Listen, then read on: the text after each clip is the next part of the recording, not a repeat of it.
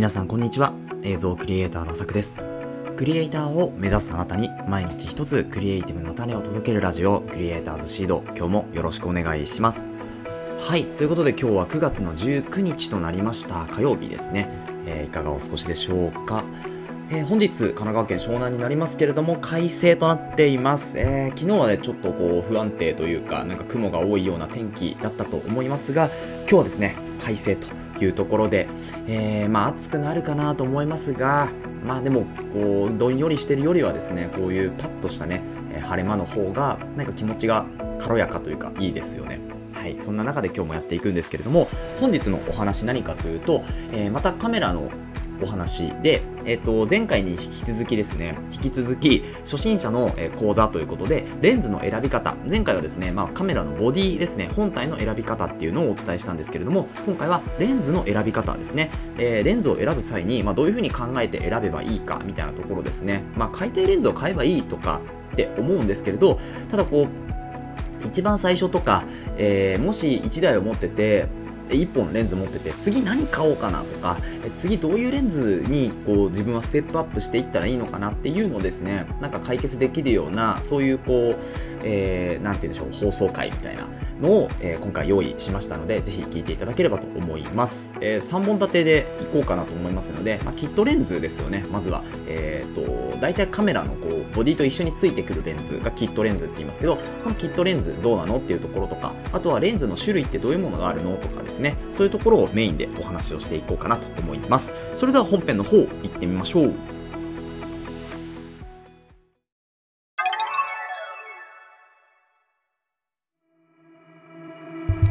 はい、ということで本編です。本日はですねカメラの初心者講座ということでレンズの選び方についてお話をしていきます。えー、まずはじめにですねキットレンズっていうのがあるんですよね。でこれカメラと一緒にセットになって販売しているレンズのこと大体キットレンズっていうんですけど、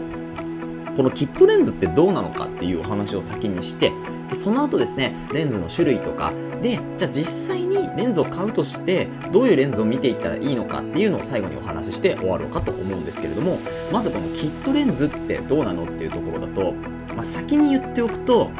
あってもいいしなくてもいいレンズっていうのがこのキットレンズだと思うんですよね。まああのでもですねコスパはいいです。すごく安いっていうのは確かにありますよね。あのボディとレンズ例えば合わせて、えー、エントリー機だと多分ねじゅうまんえんぐらいなんですよね。でもうちょっといく、まあ、ハイエンドミドルエンドぐらいのもういっこ上のクラスになるとですねだいたいレンズと、えー、本体込みでにじゅうまんちょっととかっていうのがあるんですけど、この中でボディ本体が例えばじゅうなんまんえんとかした時にレンズってごまんえんとかろくまんえんとかそれぐらいのレンズになるんですよね。であの実際レンズを単体でそのレンズを見てみるとじゅうまん超えてたりとかするけど、キットレンズにすることでだいぶ価格を安く抑えてるっていうのがあるんですよ。なのであのハイエンドとかミドルエンドもしくはフラッグシップモデルって呼ばれる呼ばれている最上位モデルの、えー、キットレンズ、そこについてくるキットレンズっていうのはこれはもちろんあった方がいいです。買った方がいい、うん、キ, キットレンズごとですよね。ボディとレンズを買った方がいい、フラグシップであればなんですけど、フラグシップではなくて、えー、と例えばミドルエンド、ハイエンド、えー、もしくはエントリー機とかっていうのであればですね別にあってもいいしなくてもいいレンズっていうのがこのキットレンズになります。まあもともとあのボディだけじゃやっぱり写真は撮れないですから、写真映像撮れないですから、まあ、キットレンズも込みで買うっていうのは全然ありなんですけど、ただ自分の撮るものがもし決まってたりとか、えっ、ー、となんて言うんでしょうね、こう撮りたいイメージ、撮るもの決まってたりとかイメージがある先にあるのだとしたら、このキットレンズではなくて自分の求めている、えー、映像とか写真とかが撮れるレンズを買った方が数段いいと思いますね。であのじゃあそのキットレンズ、まあ、別に悪くはないんですけど、ただ自分の思い描いている絵があるのであればキットレンズはいらないよっていう話ですね。はい、なのでボディだけ単体で買うっていう買い方をしましょう。はい、そういう買い方もできるのでボディだけ買って、えー、レンズは別で買うと。でこの時に、まあ、レンズマウントっていうのに注意しなきゃいけないわけですよね。ニコンとかキヤノンとかソニーとかっていうメーカーの、えー、各メーカーが指定しているレンズマウントにしないとレンズが合わないですから、そうなので、まあ、ニコンの、えーボディにソニーのマウントはね、まあ、アダプターっていうのがあれば合うんですけど、そのまんまじゃガチャンコできないわけです。それだけは知っておくといいかなと思いますけど、でその後ですね、じゃあレンズの種類ってどういうものがあるのかっていうとですね、まずレンズの種類に関してはズームレンズっていうのと単焦点レンズっていうのがふたつ、まあ、大きく分けてあるわけですよね。でズームレンズっていうのは、えー、ズームができるレンズ、画角が変えられるレンズですね。例えば、えー、焦点あ画角っていうか焦点距離ですね。焦点距離が変えられるレンズですね。これが にじゅうよんミリ とか、えー、ごじゅうミリ とか はちじゅうごミリ とかっていう形で、まあ、いろんなこう、えー、焦点距離を持ったレンズっていうのがこのズームレンズになります。で、片を片や単焦点レンズっていうのはいっこの、まあ、こう焦点しかない単焦点ですからね。なので ごじゅうミリ だったら ごじゅうミリ しか撮れないわけです。なんですけど、この単焦点レンズっていうのはズームレンズと比較して明るい、まあ、F 値っていう絞り値っていうのが、えー、そこの、えー、最小値が低いんですよね。なのでズームレンズっていうのはだいたい エフにてんはち とか、まあ、大きくて エフに 大きくてとか小さくて エフに なんですけど、それをまあ下回ってくる エフいってんはち とか エフいってんよん とか、まあ、エフいち はないか れいてんきゅうご とかなんかあるのかな。そう、それぐらいまでこう F 値を下げることができるというのがこの単焦点レンズですねの魅力となっています。あとは軽いってところですね。 エフいってんよん とか軽くないんですけど エフいってんはち ぐらいだったら結構軽いレンズいっぱいあります。はい、なので、まあ、そういうところが結構こう違いというところになります。ズームレンズっていうのは焦点距離が変えられる分ですね、まあ、いろんなこう撮影ができたりするんですけど、その分、まあ、ちょっと重かったりとか、あとはまあ、いろんな撮影ができる分迷ってしまう。これは何ミリで撮るのかみたいな、これ ど, どういう画角で撮ればいいのかなとかっていうのは迷ったりするんですけど、単焦点も迷う必要はないんですよね。あのいっこしか焦点ないですから、自分が寄るか引くかするだけなんですよ。そうなので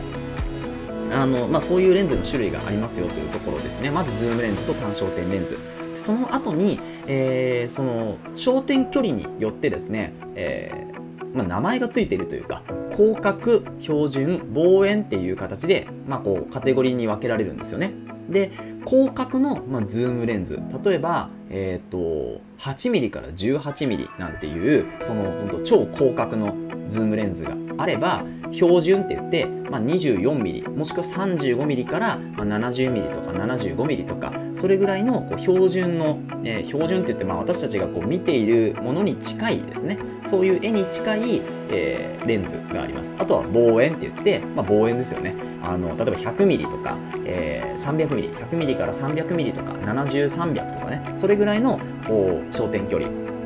が、まあ、望遠レンズって呼ばれているものですけど、そういう形でえズームレンズの場合はここからここまでっていうのでありますけど、単焦点の場合は例えば にひゃくミリ だけみたいな形で、まあ、そういう単焦点があるわけです。なのであの広角、標準、望遠っていうカテゴリーがレンズの中にあるんだよっていうところで、その大枠としては単焦点かズームレンズかみたいなところですね。ここを押さえていただければ、あとはじゃあ自分がどういうものを撮りたいのか、例えばダイナミックなすごいこう風景、景色を撮っていきたいのか、えー、もしくはなんかこう目で見たものっていうのを自分の感覚で捉えていきたいのか、それとも、えー、少しこう寄ってというか圧縮、まあ、景色がこうギュッと詰まったような形で撮る望遠レンズが、まあ、魅力的なのかっていうところですよね。このレンズの種類とかレンズのその各要素ですよね、レンズごとの要素っていうのを知っていくと、まあ、自分が必要なレンズが分かってきます。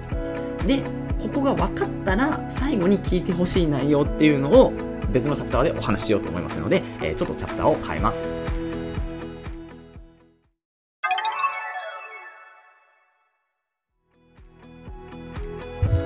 はい、ということで最後ですね、まあ、最初のいちばんめ、にばんめ聞いていただいただけでもう十分なんですけれども、最後、じゃあその上でいろいろレンズの特色、特色じゃないですね、特徴分かった上で、特色が分かった上でどうするかっていうと、まずは単焦点レンズを使って画角に慣れましょう、焦点距離に慣れようっていうのがもう私の考えですね。あの私もですね、最初一番最初のカメラはですね、えっと、D、ニコンの ディーさんぜんよんひゃく というカメラを使っていたんですよね。まあ、エントリー機ですよね。エントリー機なのかな、うん、あの大体こうレンズ、キットレンズでダブルレンズだったんですよね。ダブルキットレンズと、あとは、えっと、本体込みでじゅうまんいかなかったんですよね。めちゃめちゃ安かったんですよ。でいかなじゅうまんいかなくて買ったレンズ で, でしかも両方ともズームレンズだったんですよね。だからいっこが じゅうはち、ごじゅうご、で、もういっこがですね、ななじゅう、さんびゃくとかぐらいでしたかね。そう。そのレンズにほんと、えー、本体っていうので、いろいろ楽しんでたわけなんですけど、まあ、いかんせんですね、えー、キットレンズの F 値っていうのは、やっぱ低いん、あ、低いんじゃない、高いんですよね。で、じゅうはちミリ って言って、だいたい、まあ、私のニコンの ディーさんぜんよんひゃく は エーピーエスシー っていう、こうフルサイズよりいっこ下の、えー、センサーを積んだカメラになりますけど、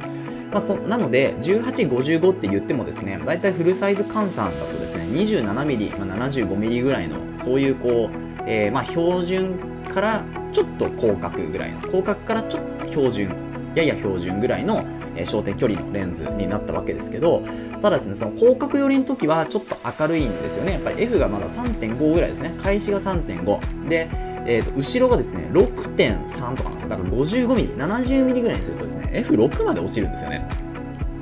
なので、えーまあ、その時はですねまだ全然こうカメラの彼女も知らなかったぐらい、えー、写真撮影の社の字も知らなかったぐらいの本当に素人だったんで、じゃあどうすれば明るくなるかとか、まあ、F 値はねもう絞れないので、まあ、シャッタースピード落とすとかね、えー、あとISO感度上げるとかっていう方法があるんですけど、まあ、そういうのを知らずにただただ暗いなというふうに思っていたんですけれど、まあ、そういう時はですねやっぱり単焦点レンズっていうのを今知っておけばですね単焦点レンズに切り替えて明るい写真は撮ろうというふうになったかなと思います。まあ、あとはカメラの操作方法とかも知らなかったんで、まあ、それを覚えてればよかったんでしょうけど、